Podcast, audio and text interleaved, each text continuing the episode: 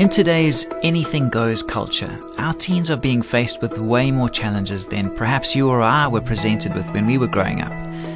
The transgender trend has taken off and is causing impressionable teens to question their identities and God given design. How do parents navigate the issue of transgenderism with their kids in the best possible way? We want to offer some guidance and key strategies to do just that on the next Family Matters. Please stick with us.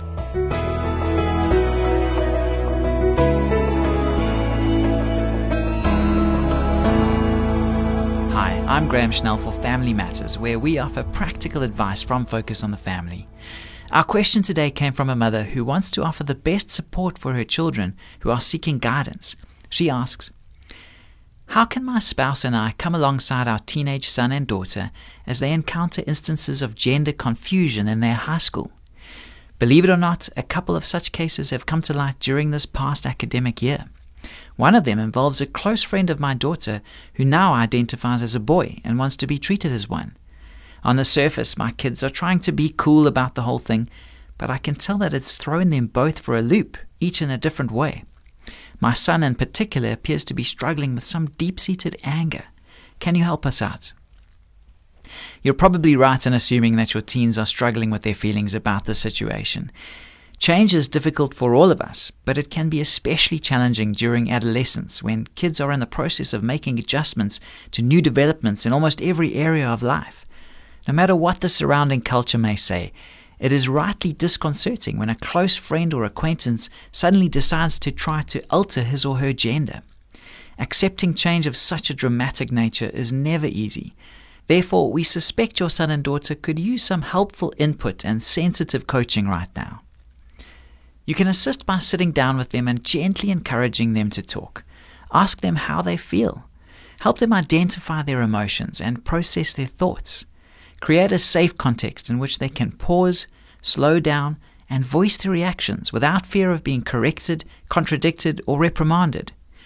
Realize that all of this is going to take time, lots of it. If your son is feeling tempted to slip into an angry, hostile, or condemnatory attitude towards a sister's friend, Remind him that this approach is inconsistent with Christian principles and values. Talk with him about compassion, true tolerance, and the unconditional love of Jesus Christ. Encourage him to read John 8 1 to 12 and help him understand how Christ cares about people no matter how they struggle. You didn't provide any details about your daughter's reaction, but we can't help wondering if she has adopted a more tolerant or accepting attitude towards her friend's new identity. Your reference to being cool could be taken this way. If that's the case, she needs your help and understanding every bit as much as your son does. It's easy for teens to get drawn into the postmodern mentality that says truth and morality are relative. This philosophy can be especially attractive when peer pressure and the dynamics of close personal relationships are brought into play. If your daughter is drifting in this direction, you'll want to give her plenty of opportunities to decompress and vent her feelings be a good listener.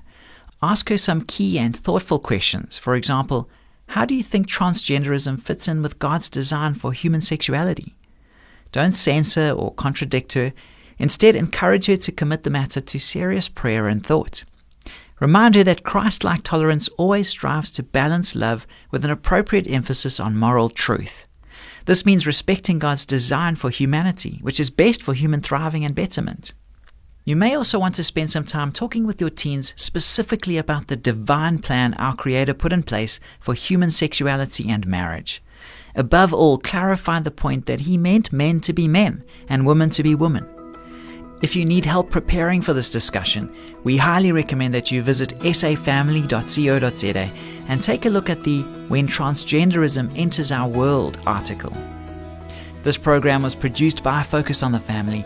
I'm Graham Schnell, inviting you to join us again for the next edition of Family Matters.